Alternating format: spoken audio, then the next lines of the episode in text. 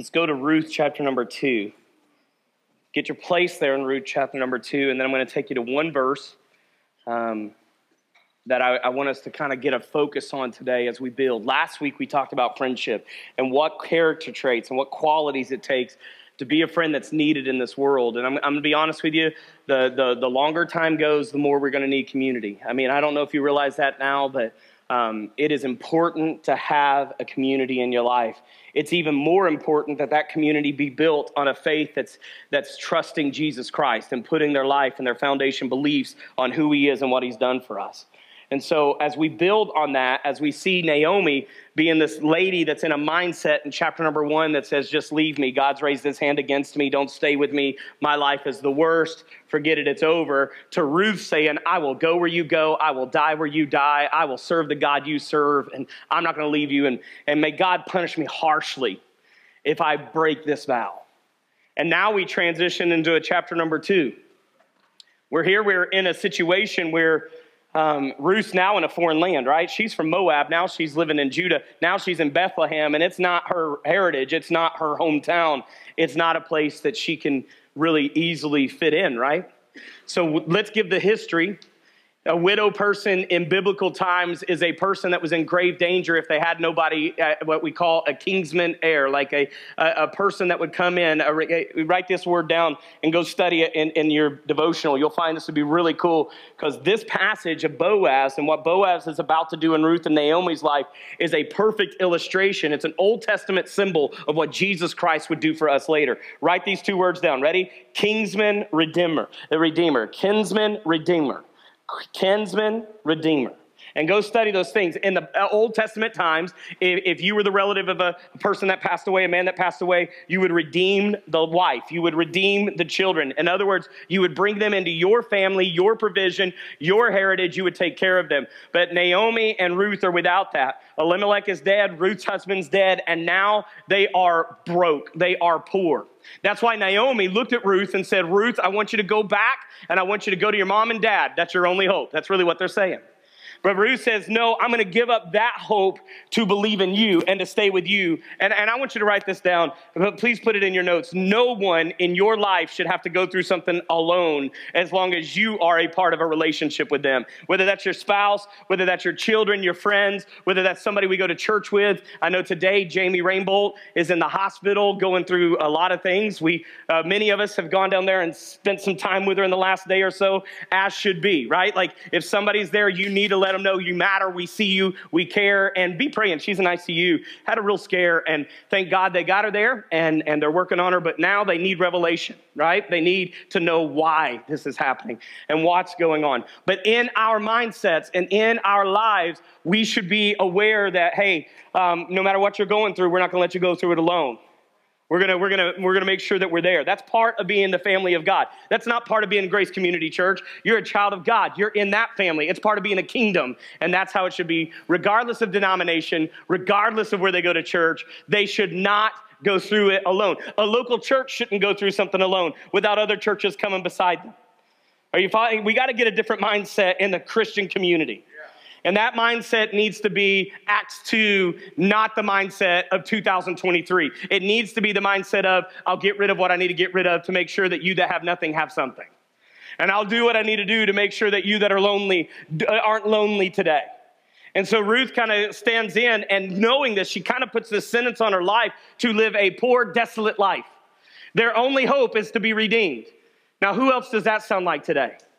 Anybody in this place, your only hope of righteousness at all is Jesus Christ because in you there's nothing good. Anybody else got that testimony today? And our only hope of a better life, our only hope of an inheritance, our only hope of not just receiving what we deserve because our sin is to be redeemed. And thank God we have a kinsman redeemer and his name is Jesus Christ. Yeah someone that, that, that, that is in our bloodline. God created us in his image. Somebody in our family line stepped in and said, I will take what, what is of you and I'll bring it in and make it my responsibility. And today we see how God uses redemption.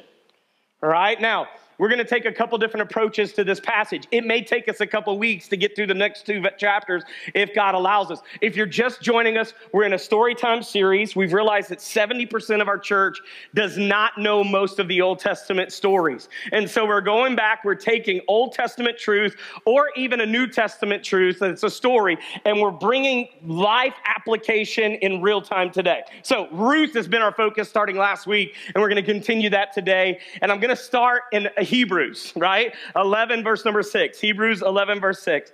All right? This is where it's talking about faith. In the very beginning, it's talking about how faith shows the reality of what we hope for. It's the evidence of things we cannot see. But through our faith, the people in the days of old, they earned a good reputation. What they're saying is they didn't have a Savior that died on a cross, but they believed in a Messiah that would come and rescue them. And their faith made them whole where they are. I'm going to tell you this right now. Your hope isn't going to come from what God has done and is doing. Your hope is going to come from a belief system that nothing is impossible for God and that God can do anything. All right. And so in a troubled situation, my hope has to be in what I know that God is capable of, not in what I see, because sometimes what I see ain't good. Anybody say amen to that? Sometimes the things I have in my life aren't what I want. Sometimes your, your, your job's not the job you want, but it doesn't give you a right to quit. Sometimes your relationship isn't where you want it to be, but it doesn't give you a right to bail out. Sometimes I have to have a hope that God is going to do a work, is doing a work that will lead to a greater thing.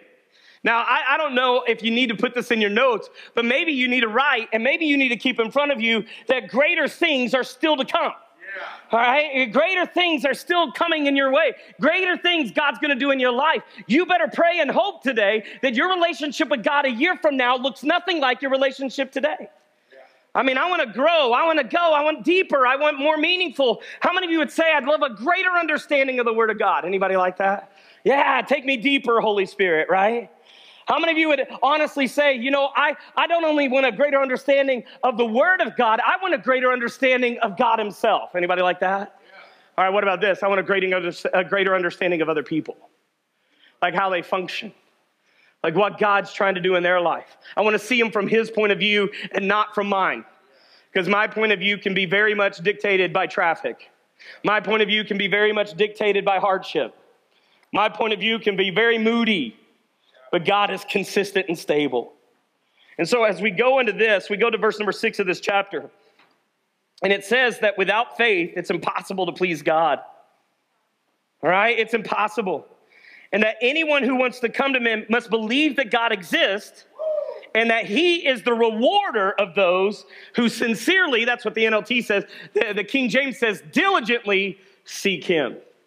So today, if we're talking about Ruth, we're gonna we're gonna break it down to one word. Ready? Diligence. All right, write that down. Let's that, that might not be the woo, let's get out of bed excited word, but uh, diligence is a very foundational word of your life. It is the ankles to your feet, the knees to your legs. Without it, you're crippled. Without it, you can't walk. Without it, you can't stand. Without it, you're functionless. So I, I, I, think in faith sometimes we can get to an extreme. We can either be this extreme at the faith that means that we just believe we can name it and God's going to claim it and give it to us, or we can be this absence of faith where we just don't believe in God at all. And, and, and very rarely do we have the consistency of faith where we realize that faith isn't sitting and waiting. Faith isn't sitting and doubting. Faith is believing enough that you get up and do something. Does that make sense? Sometimes it's like, I got faith, so I'm just gonna stand here. Nothing happens and God doesn't love me. Because God did not require your faith to be something that you just bring to church on a Sunday morning. And God did not say that faith was just gonna be something that you believed when you were praying. God said faith was going to be something that you believed so much that it produced works. And without works, your faith is what? Dead. And so we live in a church that says, a church age that says, we have faith, we'll throw our hands up in praise and worship, and we'll believe. But we don't have faith to take what we're saying we believe and put it into practice and be consistent and be patient and be diligent with it. And so I understand Ruth gives us this beautiful, just illustration of diligence. Now, I'm going to try my best not to read every verse because I'm going to trust that you're going to go home and read this chapter later.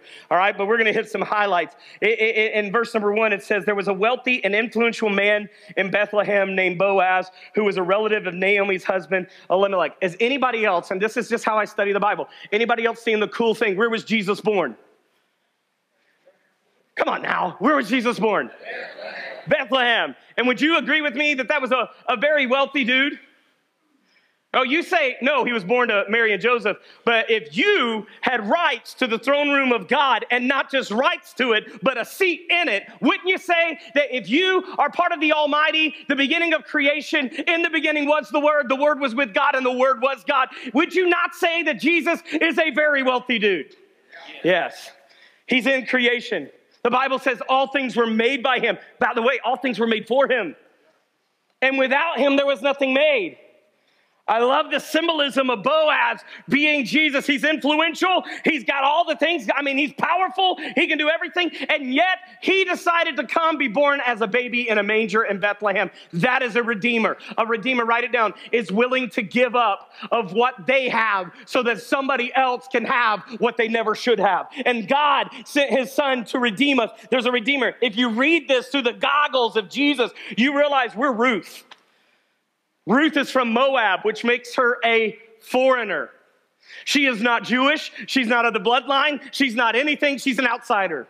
And in this part of the world and this part of history, she was not somebody that they would consider clean. She was not somebody that they would consider righteous. She is not somebody that would have temple rights and other things. She is an outsider. How many of you else in this room have ever felt like the outsider? Anybody else like that? Anybody else realize today you're a foreigner? A child of God does not belong on this earth because God made earth in Eden to be perfect and earth is flawed. Our home is not here. It is not on the road you live. It is not in the house in which you dwell. Our home is in heaven with the presence of God, the power of God, the purpose of God, the word of God, living out in consistency at all times around us. This is not home. You're a foreigner here, but God accepts us Gentiles today. That's what you would call her. Are you with me? All right. What a cool thing. You might have come into church today thinking that the walls were going to fall down. Good news, they're still standing.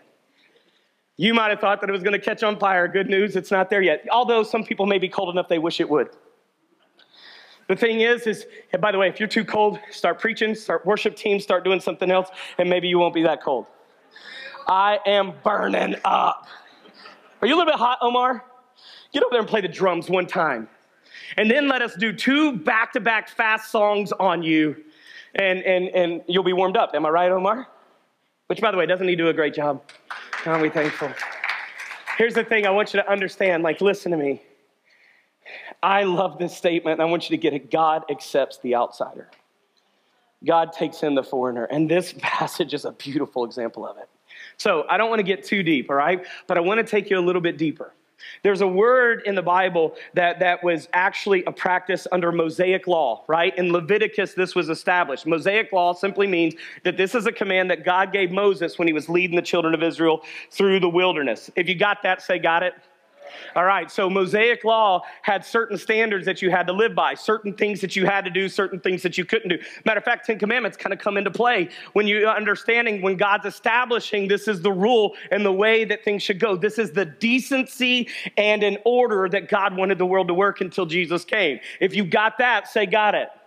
A practice of Mosaic law is called gleaning, all right? Gleaning, all right? And we're about to see this. The gleaning is this if you are poor or foreign, you have a right by law to do what Ruth is about to do. All right, now look at this, and here it is. And it, it, it, says, One day Ruth the Moabite said to Naomi, Let me go out into the harvest fields and pick up the stalks of grain left behind by anyone who is kind enough to let me do it. That's gleaning. You're not allowed to work in the field that's to harvest. You're not allowed to take from the harvest. You're not allowed to go in and pluck, but you're allowed to follow behind. The harvesters of a field, the harvesters of Joab or Boaz, you're allowed to follow behind them and you can pick up what they leave behind. You know what I prayed here? And I'm, I'm just going to tell you, I think it needs to be the prayer of every Christian. God, may the things that I leave behind be left in good enough shape that somebody else can pick it up. May the things that, that are the leftovers or the abundance, by the way, it would change the way you do business, businessmen, businesswomen. It would change the way that we would give if we practice this gleaning mindset to where we realize that we don't have to take it all. I don't have to have everything that's in my closet today. Anybody else say me too?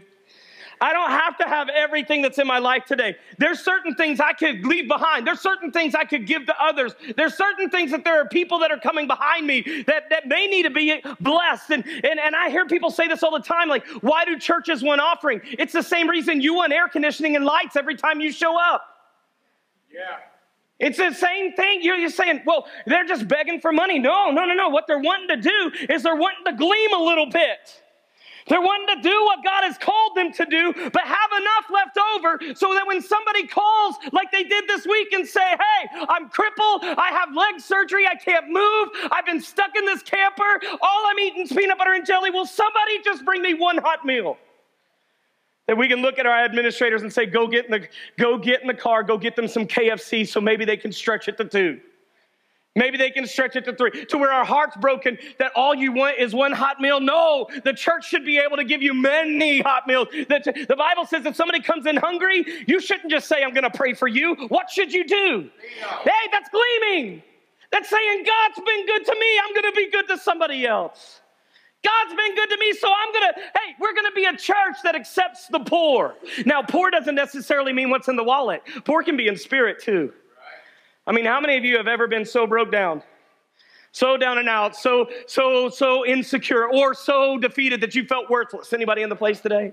Yeah, you know what? How many of you found hope? How many of you had an encourager come into your life? How many of you had somebody step in when they didn't have to, love you when they didn't have to, and help you when they didn't have to? How many of you had that? Hey, Gleaner, aren't you glad that somebody else is not just about what else they can get in their fields, into their barns, but they're about the other people that might need the field too? Man, don't be a person, don't be a church that says, Look at us and what can we do? Look at all that we have. Be a church that says, Hey, we've got enough. Let's give what we have extra. Let's give some more. Let's do some more. I mean, how many of you have ever been the outcast? Let's talk about this. Uh the foreigner would be a, a, good signal of the sinner. Who in here has made a mistake in their life? And please don't sin by not raising your hand. The reality is, is all of us have been in this field. I don't know about you, but sometimes I look around my life, and even though it has challenges, I realize that there's blessing in abundance, and God's been good to me. sometimes I want this field so bad that's not mine that I forget that it's so good that God put manna on the floor today that God provided what I needed today. His grace is sufficient in our times of need. And how many of you would say, There's some days I don't think I'm gonna make it, but yet the days that I didn't think that I was gonna make it are lies because I'm still sitting here. I'm still alive and breathing, and God's still. There's some days I thought I was gonna lose my mind. Anybody else in here?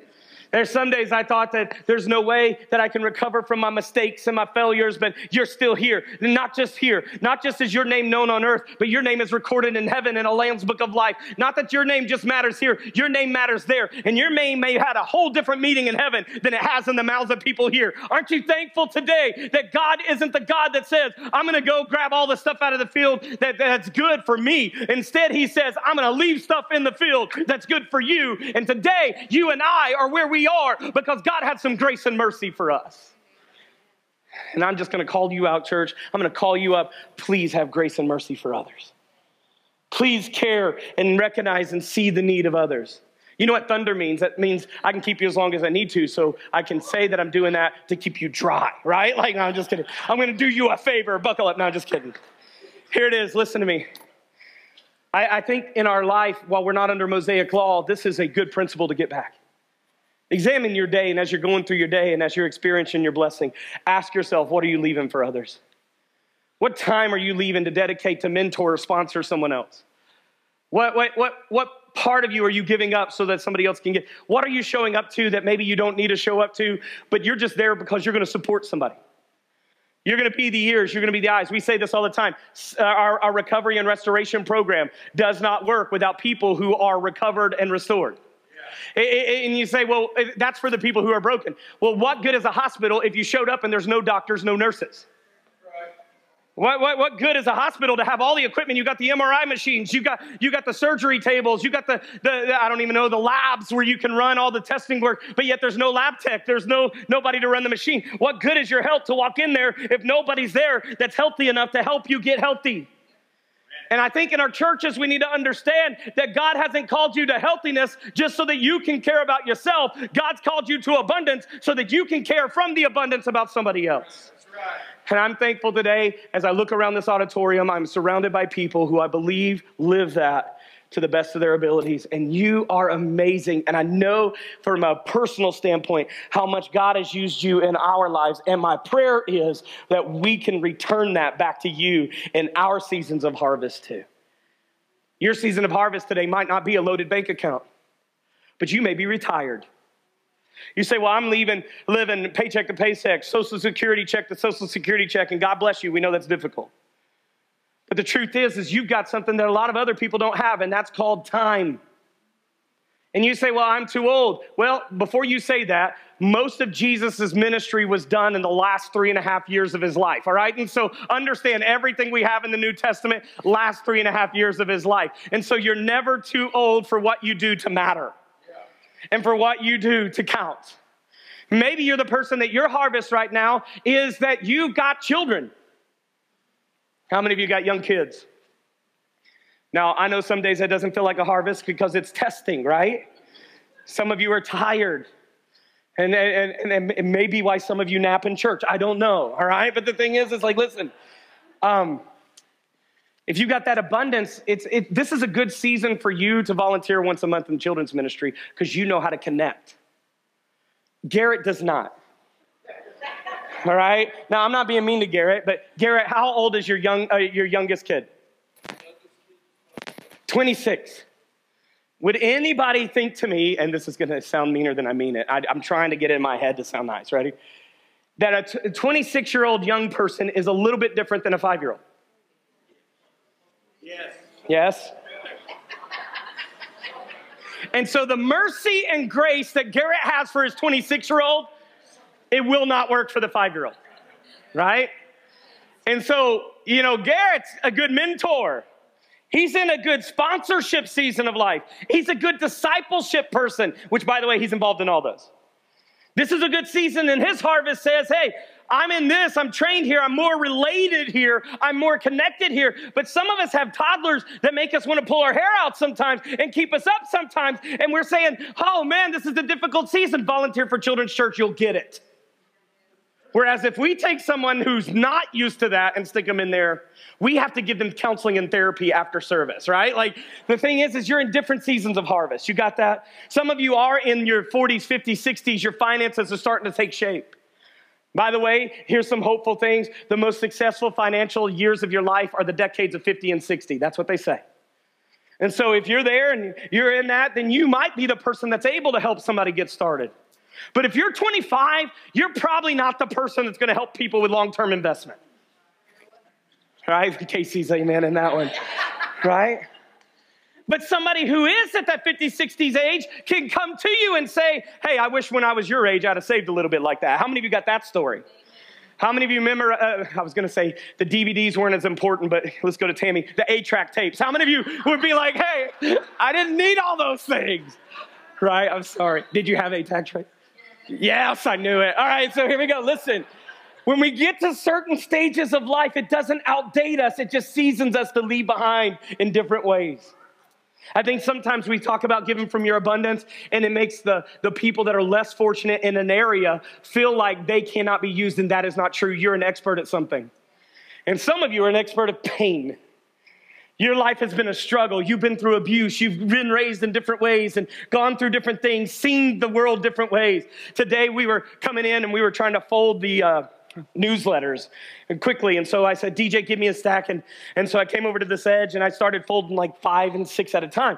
And, and, and, one fold would get five and six. And Casey looked at me and said, How do you know how to do that? I said, 19 years of being a pastor's kid. And in my mind, I was like, with a pastor that didn't print till Sunday morning and you had to fold. And so you learned that if you get a straight edge and fold papers, you can fold multiples at the same time.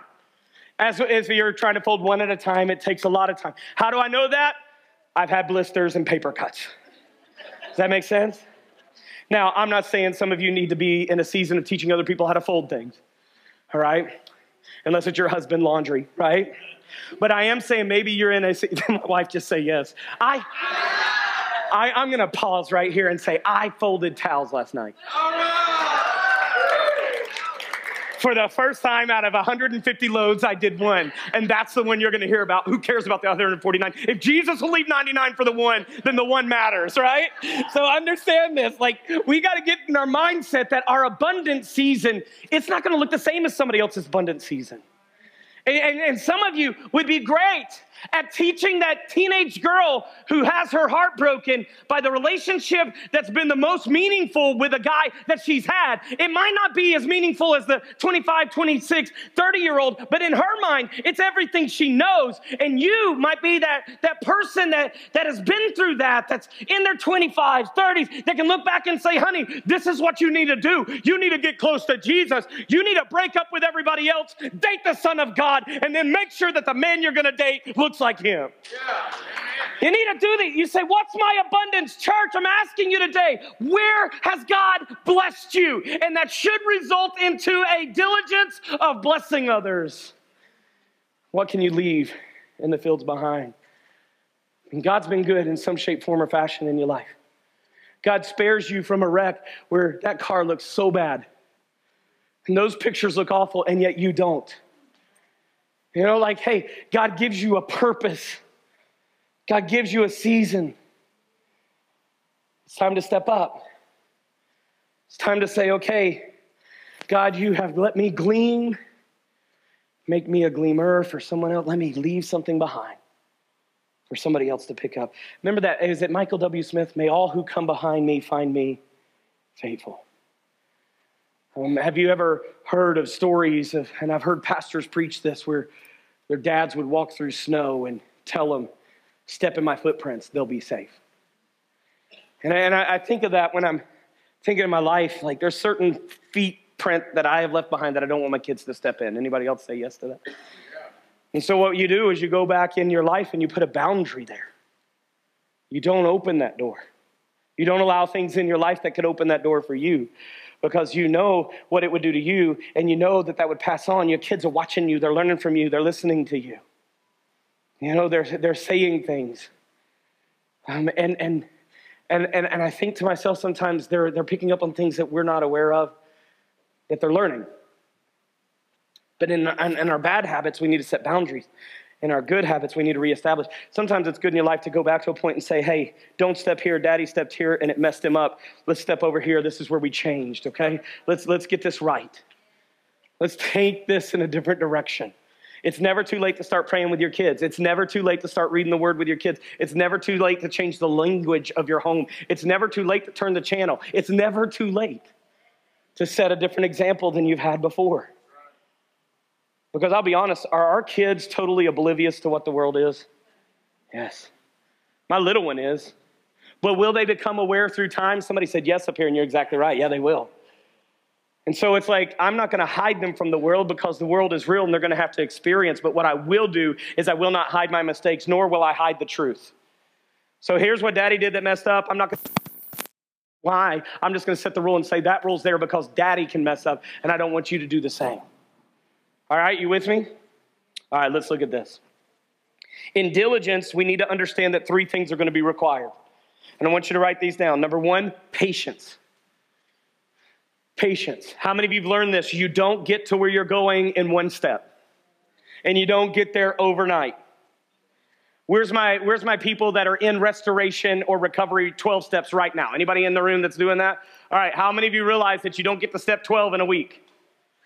Yeah, sometimes you don't get through step four for 12 weeks, right? It takes some time. But I want you to understand this. I believe we say patience, and people think patience means this. Patience does not mean stand still. Patience means don't make it happen. Let God develop it. Patience means I'm not to force it. I'm not to go to the car dealership, see a car that I love, and then start praying.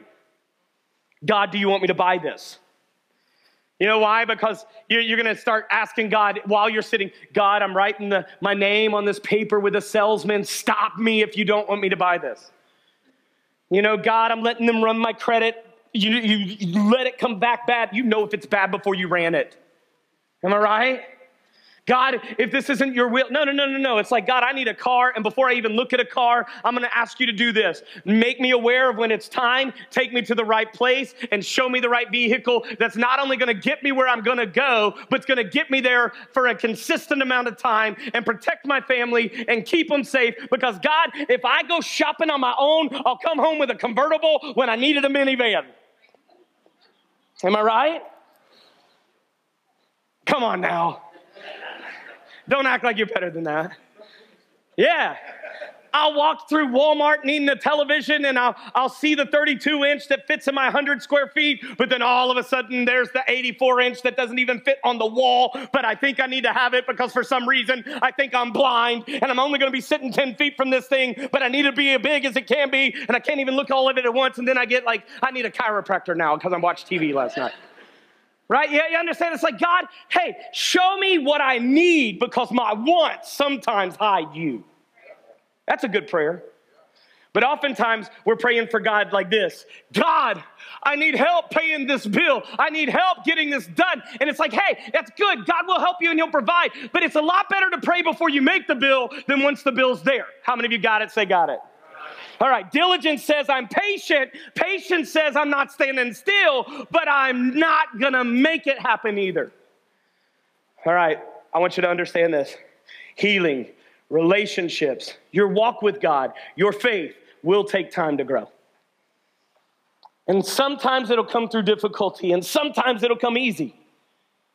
But you need to be patient. Diligence says, I will wait for you, but waiting for you in God's word does not mean stand still. Right? How many of you got that? You understand? Number two, it takes a willingness to work. Now, this is one where you'll lose most of the auditorium. All right? Understand this. One day, Ruth the Moabite said to Naomi, verse number two, let me go into the harvest field and pick up the stalks of grain left behind by anyone who's kind enough to let me do it. You know what Ruth is saying? We're broke, we're hungry, but I'm not going to sit here and complain about it today. I'm going to go to the field and hope something's laying there. I, I, I, we say this all the time. I want you to get it if you've never heard it. When you have a need, don't plant a complaint. When you have a need, plant a seed. Say, okay, God, this is what I'm going to put in my life today because today's seeds produce tomorrow's harvest. And what you want to see in five years from now has to be planted at some time in your life and before it ever take place. Like good habits don't happen just because you said so. You don't get skinny or healthy. And by the way, skinny and healthy are not the same thing. All right? The world says this is healthy, but this could be sending you to the ER. Right? You may not be supposed to be this size in your waist. That's, that's not even the size of my thigh. All right, the thing is, is you're healthy is what matters. And you're not gonna get healthy or in the shape that's healthy for your body build by just saying you're gonna get there. You've got to actually have a mindset that says, I'm going to get up and do the work that's needed today to get to the place I need to go. I'm hungry, so I'm going to the field. I'm hurting, so I'm going to celebrate recovery. I'm going to CR. I'm going to restoration ministries. I'm getting in the overcoming grief brass. I'm broke, so I'm going to go sit down with Omar or one of our financial counselors. I'm going to find a way to make this better. I'm not going to sit here and complain about the season of life. I'm going to have a willingness to work, to do what's necessary to make this work. Hey, my relationships may not be what they need to be, but I'm going to put the effort in to make it better better. You say, Where do I start? Look, if you don't want to go to counseling, watch Fireproof, get the dare, and do it. You say, Well, number one, I gave you a reason to sit on your bottom, eat potato chips, drink a soda, watch a movie, and then grab a book, read it, and do one thing a day. You say, Well, I don't know if I can do that. You don't really want to change. There's a lot of people that say, I want to change, but very few people that say, I'm willing to do what it takes. And willing to do what it takes sometimes is a little bit humbling. Can you imagine being the foreigner walking in or the poor walking into somebody's field under a Mosaic law, which everybody knows that the people that are behind the crew that's hurt, that's helping, those are the broke ones. So you got to kind of swallow where you are, swallow who you are, to step out in faith and say, okay, you know what? My pain is greater than my shame, but I don't want to stay in pain, so I'm not going to let shame be my name. And so, therefore, I'm going to get up and I'm going to walk. I could not say that again if I wanted to. So, write it down and get that back to me. All right. So, it's just like, I, I don't like how we are, so we're going to do what we need to do. For the past few weeks, we've told you that we're even in marriage counseling. You think that's easy to say? No. Do you think it made my mother in law ask questions? Yes. But does it matter? No. You want a healthier marriage? You can have one. I love it. My, my, my mother in law asked my wife, Is there something wrong? And she said, No, I believe every couple should be in marriage counseling because every couple should want to better their relationship. You know, and I, I, I think we got to get in this mindset to where we say, okay, ready? And people don't like it when you say this, but it doesn't matter what you think of me because what you think of me does not dictate how I feel and what is real inside of me. What matters is I want to be right in here and I want to be right up there. And so to be right in here and be right up there, sometimes I can't care about what you have to think. I'll be the foreigner and the poor in the back of a field, picking up and doing what needs to be done because it doesn't matter what the town has to say. It matters about where you're going in life. What do you need in life today, church? What's hurting in life today? What's, what's hard in life today? What's missing in life today? What do you not know what to do with? Don't sit there and say that I'm just waiting on God. Yes, be patient, but get up. And number two, be willing to do the work that's necessary in the area of life that you're struggling. If you're having a hard time paying your bills, I know this is a hard concept and I don't mean it mean, but if you've outlived your means or your medical bills have stacked up, believe me, I know that too. They can come from places you didn't plan. And if you're in that season, then maybe this is the season that you do have a one and a half job. Maybe you are working full time and part time somewhere else. And you say, Oh my goodness, why would God do that to me? I, I, believe sometimes we're saying, Why did God, when we're the one that did it and we're trying to give God the blame. But the truth is, is God's gonna redeem you no matter if it's your fault, his fault, somebody else's fault anyway. God's gonna bring you back. Ruth goes from the, in just one chapter, she goes from the person standing in the back to the person right behind. And from the person right behind to when they take a lunch break, she now becomes the person that Boaz looks at and says, You stay with them. In other words, it's like this God is not going to leave you in a humble state too long. He says, Those that will humble themselves, He will what? Exalt. And the Bible says in Hebrews 11, 6 that we started with, he's a rewarder of those that diligently seek him. All right, Andre, can you help me out real quick? All right, I'm going to let you be Boaz, all right? You're the dude. You look better than I. You're all matchy, looking good. All right, so Andre, go over there. Be Boaz. I'll be Ruth. Here's the harvesters. They're working. These are the people that are hired. These are the people that have position. These are the people that have meaning in the field. They're supposed to be in the field. They belong in the field. The harvest is theirs. This is the Ruth that doesn't belong there at all. And where she starts, she starts back here and she's just picking up and she's looking for anything they drop, just a scrap, just a crumb, like a Lazarus sitting outside of a gate, wanting scraps from a rich man's table. Just give me anything, anything, anything. And Boaz comes up, and you can read this later. He says to his people, Who's this woman? And they said, That's Naomi's daughter in law from Moab. And Boaz knew her because Boaz was a distant relative of her. Boaz knew her story.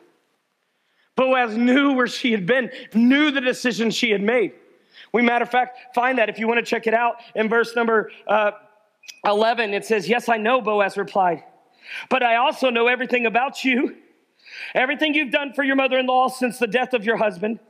I heard about how you left your father and your mother and your own land to live here among complete strangers. Here's what he says May the Lord the God of Israel, under whose wings you have come to take refuge, reward you fully for what you have done. I am telling you right now, church, it is never a shame to need the city of refuge. It is never a shame. By the way, if you don't know what that is in the Bible, it's a place where they could not go in. There's no exorcism. There's no, what is it? There's no law where they'll extradite, not exorcism, they'll get the demon out of you, but they're, they're going to extradite you, right? So if you are a criminal or you are broken, there were safe hubs that you could run to. You would have to live there. And as long as you were in the city of refuge, you were safe from all the outside people that were trying to get you.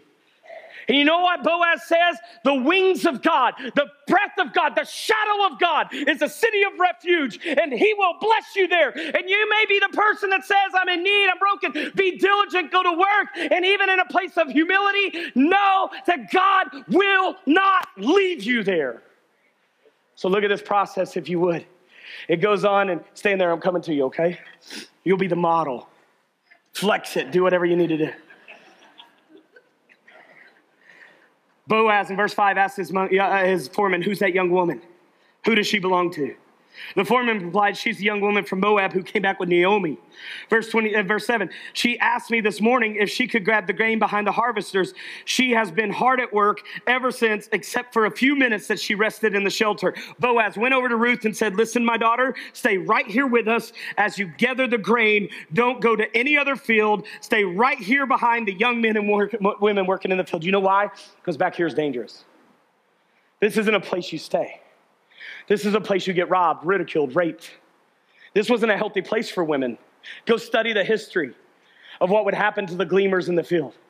They get used, kidnapped. Trafficking is not a old uh, new thing. It's an old thing too. These people would disappear. You know why? Because there was nobody that would recognize that they're gone. These are the broken. These are the widows. These are the ones that society has forgotten about. And people would be predatory towards these people. So you know what Boaz did? Boaz comes over and says, "You know what? I'm not going to leave you where you are. Here's what I'm going to do. I'm going to take you from where you are and I'm going to bring you to where my people are. And here you'll find protection. And here you'll find safety. You stay right here. Does she belong here? No, she belongs there. And I, am just, let's celebrate this right now. Who in this place is not where you belong in this world? Because God has brought you to where you never belonged. Anybody like that? He said, Hey, come here, come here, come here. You stay right with me. You stay here. Not only did he do that, look at this in the, in the very next verse. He said, and when you're thirsty, he said, oh, see which part of the field they're harvesting, follow them. I have warned the young men not to treat you roughly. And when you are thirsty, help yourself to the water that they've drawn from the well. Now, how many of you realize that the Bible has this theme about the well? Jacob's in a broken place. What's he do? He goes to the well that Abraham had dug. Jesus shows up at a well that was given to Joseph. What was that well for? And what did he find there? The woman that was an adulterous woman standing there. And he says, Hey, you drink from that well. You're going to continue to be thirsty. Drink from this well. And Boaz steps up and he says, When you get thirsty, take a drink from the well of the water that I have drawn, that we have already gotten there. I don't know about you, but I'm drinking and experiencing some goodness of God from things that I didn't even do. All right, anybody? I got some grace I don't deserve. Does anybody else got a praise for that today? I got some mercy. I got some goodness of God. I got some deliverance. How many of you, how many of you should be in jail for some of your stupidity? Oh, we got a lot of criminal in this place, don't we? that was a lot of you feel good. You, you belong, right? Like, all right. But but how many of you um, have done things on the road while driving that you should have got a ticket for, but you never got caught? Is Nathan here? Write them up. Let's go. Let's get them. But you know what does happen? The one time you get a ticket, you complain about the cop. Am I right? Like he came out, no. How many times have you got away with it? Let's be honest. Does God punish every sin? He poured out punishment for every sin on Jesus Christ. But is every one of your sins, has it had immediate consequences in your life? No, we haven't nearly gone through the consequences we deserve. You know why? Because God brought us to a well water that we didn't even draw, and He gave us a drink. Now, look at this, and I, I, want you to understand this. God does not want you to be the person that leaves church today feeling like you don't belong in His church. He wants you to be the person that leaves the church today feeling like you found a family you belong in. You found a heritage that is yours. And He said to her, Come stand with us. And I've told these men, they're not going to they're not going to treat you harshly. Church, I'm going to tell you this right now, and thank you, buddy. A lot of people do not experience the goodness of God because they're not willing to stand up from where they are and go put effort into their life. They get stuck in seasons of, ready, victim. And they forget the greater is He that is in you than He that's in the world today. You may not be able to overcome, but you've got a champion inside of you. Yeah. You may not be able to stand through this, but you've got a Savior that can. You may not be able to carry this load. You may not be able to carry this cross, but you have a God in heaven that gave his son and his Holy Spirit to carry you and to carry the things you're going through. You are not called to sit idle and wait. You are called to faith, to believe that even though you may not see it now, it does not mean that it may not be coming. It is on the way. And like God told Habakkuk in chapter 22, it may seem like a long time coming, but be sure of this it will happen just like I said, and it will not be delayed. Jesus said, Come to me, all you who are laboring and heavy laden, and I will give you rest. Here's what God's rest look like it doesn't look like you sitting on your can, it doesn't look like you not getting out of bed, it doesn't look like you complaining about the world. The very next verse says, Take my yoke up on you. In other words, it's saying, Hey, he's an ox plowing a field, and you get to plow too. He's making a way, and you get to go too. You're not going to get to where you want to be in life sitting down waiting on God. God, you've got to be willing to get up and do what God's called you to do today.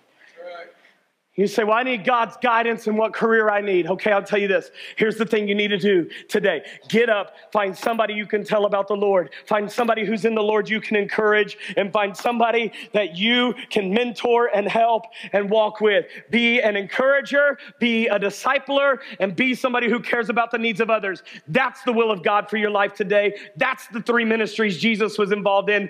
He cared about their needs, He cared about their souls, and He taught them the things of God that they didn't know. Be that person and know that if you consistently do what God has called you and asked you to do, then God will be the one that gives you the blessing. Then God will be the one that gives you the increase. Then God is the one that prepares the way. God gives a lamp to your feet, but He definitely is the one that paves the path. God gives a light to the path, but He's definitely one that gives you the purpose for the calling. It's not all on you today. That's great news. You don't have to figure it all out, but you don't need to sit and pout either. Get up and be in position ready for when God pours out the blessing in your life today. It's coming. It's coming. And number three, diligence requires consistency. You know what that means? Be dependable. You might not get the answer you prayed for today, but be consistent tomorrow and the day after it might not all work out in your first counseling session. Be consistent to go back. Recovery ministries might not have been for you on your first try. College ministry, you might not have felt like you fit in the very first time you walk in. But be consistent because consistency is where we see habits form, lifestyles change, mindsets developed, and the possibilities of God become real. It's not through a one time change. You went home, you said to your sorry one time out of a million different arguments. Don't be surprised if he or she doesn't believe it. You've lived a lifestyle opposed to what you're trying to live now. Don't be surprised if it takes people a long time to warm up to the idea. It's not about what they think, it's about what you believe. It's not about what they see, it's about what you believe and see that God can do and being consistent in it. And at just the right time, Galatians 6 says, in due season, you will reap a harvest if you do not quit. Now, I'm, I'm going to give you this. Y'all ready for some homework? This is a really cool chapter. In, in, in 11.6, he says he's the rewarder of those that diligently seek him. I wanted to preach these points, but I believe in this sermon, God wants me to just give you scripture reference and you go, I'm going to give you the word, write it down, cheat sheet.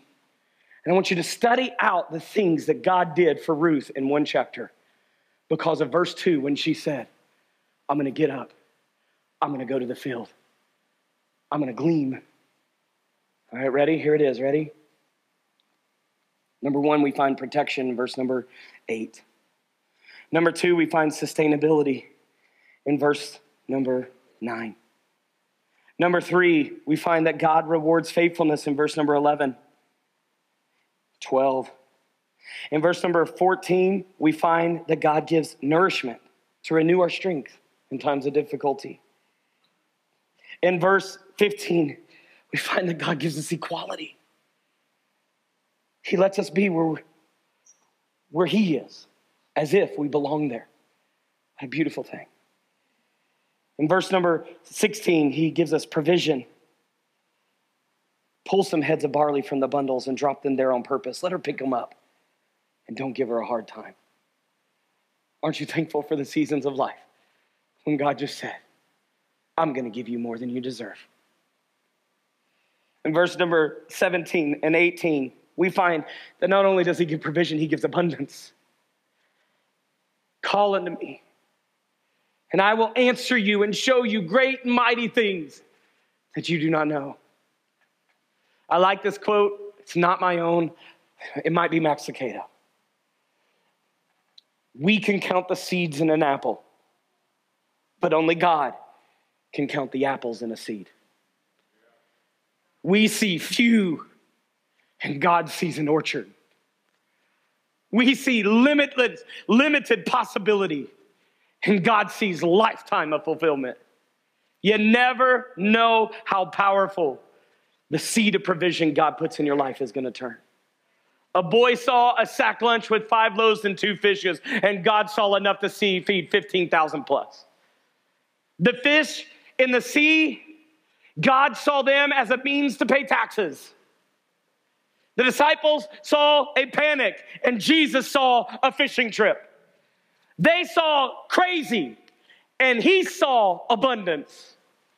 They were in boats and would toil all night and catch nothing. And he would say, Trust me enough to throw it in one more time, but this time throw it on the other side. And by the time the nets started to fill up, they needed the other fleets to come help them bring it in because their boats started to sink. You may think going to church today was worthless, but God said, I'm going to put something in your boat today that you didn't think you could have. I'm going to put some hope in your mind. I'm going to put some fervence. I'm going to put some perseverance. I'm going to put some endurance in you. I'm going to make you love that woman again again. I'm going to make you love that man again. I'm going to help you go home and care about those toddlers, care about those teenagers, care about those people you're called to. You're going to go to work with your head held high. And even though they didn't promote you, you're going to walk in there a son and daughter of God, knowing that God's got provision and not just provision. Hey, He'll give you a kernel of corn. You plant it, He'll give a stock full of kernels. God has something for you, and it's not just for you. That's what abundance is. Abundance isn't about what you get to store up.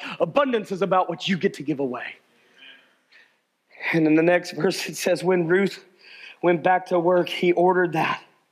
In verse 17, it says that Ruth gathered barley there all day, and when she beat out the grain that evening, it filled an entire basket.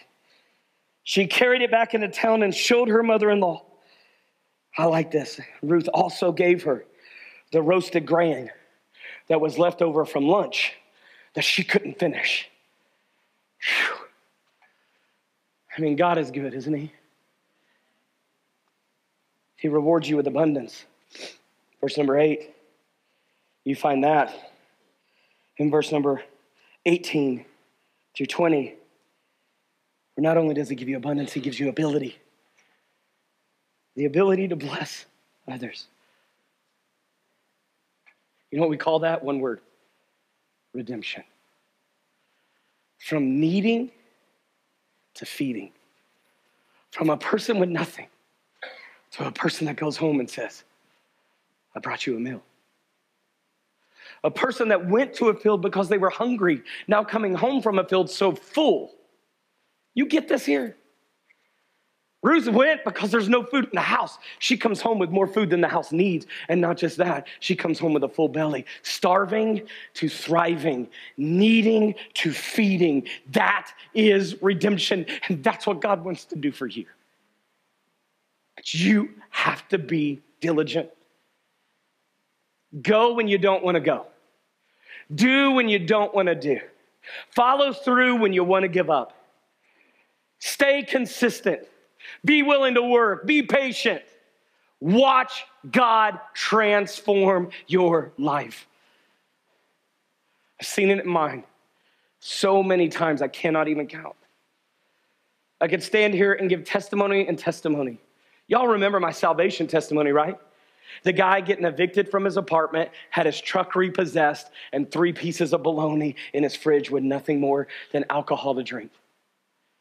To now a guy with a home and a family and two vehicles and able and i'm not saying that oh this is how god's going to bless you but i'm saying this right now. I used to be the person in life that was just a broke down nothing and now god's got me standing on a stage telling you that if you feel like a broke down nothing god's got something better for you. God's got something bigger for you. But you got to be patient but don't stand still. Get up be willing to work but don't just willing to work one day. Be consistent in your work. Be dependently because god is a rewarder of those that diligently seek him He's the rewarder of those that diligently seek him. So maybe at the end of your notes, you write these words I will be diligent. Regardless of circumstances, regard, I will be diligent. I will trust God to do what he can do. I'll close with this verse. In verse number 21, then Ruth said, What's even better? That's what what's more means. What's even better, Naomi, Boaz even told me to come back and stay with his harvester for the entire harvest. In other words, God didn't just give me provision today. We're going to make it through this season. And the Bible says later that not only did she stay through the barley harvest, she stayed through the wheat harvest too. You never know just how powerful the decision you make now is going to be in your life. A faithful decision, a faithful choice will lead to multiple opportunities. And look what Naomi said when we're out. Good, Naomi exclaimed. Do as he said, my daughter. Stay with his young women right through the whole harvest. You might be harassed in other fields.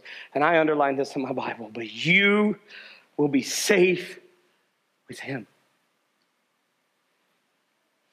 When I read this, I had my weep moment because I'm looking at Boaz as I'm looking at my Heavenly Father. I'm looking at him as I'm looking at my Savior and the Holy Spirit that God's given me. He's an example of that in this passage. And it hit me very hard. Because sometimes it gets difficult in a harvest season. How many of you have ever picked green beans and you know this to be true? It's not easy. Anybody else shuck corn in here?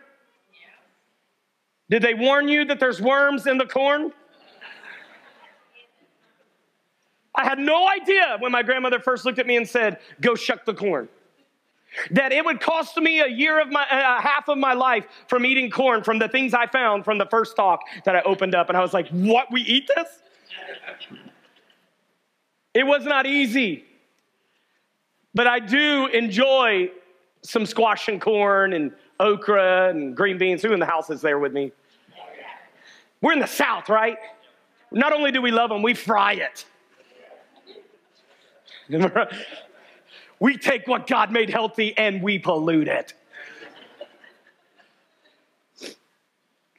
then we drink a Diet Coke and feel better about it. Am I right? The truth is this, and I want them to keep that verse on the screen if we can, please, because I want us to drive home this point, and I want us to look at this as if, if you're hearing this word about God today. As a messenger of God, I wanted you to just hear this in your perspective.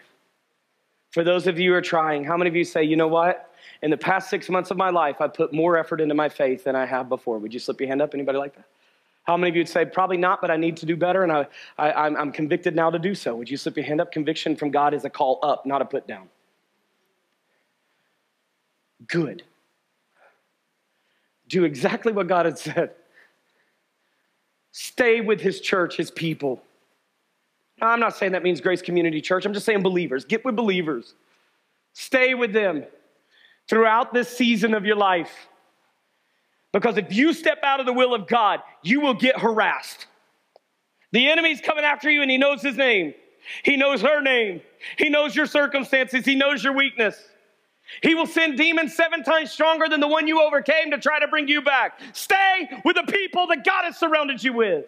Keep your accountability going. Keep your counseling going. Keep going to church. Get in your small group. Keep listening to the Word of God. Being in the Word of God. Stay on your knees. Stay talking to God driving down the road. Get some praise and worship going and stay there. Stay there. Because, church, you are safe with Him. No matter where you are, no matter how hard the season, no matter how poor you are, you are safe with Him. Will you say this with me? I am safe with Him. Say it. Ready? Go. I am safe with Him. Now close your eyes and pray it as if you believe it today and you're calling on God and His heavenly host of angels that He has given charge over you, that's surrounding you and keeping you safe. Your protector, your provider, your stability, your God that's faithful to you. Will you say that today? I am safe with you today. Would you just pray that, God, remind me, I am safe with you. No matter what this week throws at you, stay with Him. Stay in the field. Keep your focus. Don't give up. Don't quit. Don't walk out. Don't throw your marriage away. Don't throw your kids away. Don't throw your future away. Don't quit your job and now your job. Stay with Him. You're safe with Him, no matter what else is going around you. Because while the storm of your life is rocking the boat, Jesus is sleeping because He knows the storm has no power over Him. You're safe with Him. You're safe with Him. Stand with me. Grab somebody's hand. Let's close in a word of prayer. I hope God spoke to your heart today as much as He spoke to mine through this passage. I'll make my notes available to you, my scribbles. If you'd like them for your little cheat sheet, please go and do your homework. Sometimes you need to be a reminder that no matter how hard you work, you get the same paycheck. Unless you're working in faith towards God because you have no idea what God's going to do with it. There's an abundance coming your way and an ability with that abundance to give to somebody else. Don't quit. Church, don't quit. If you feel like you're on the edge of quitting today, there's many of us that stick around.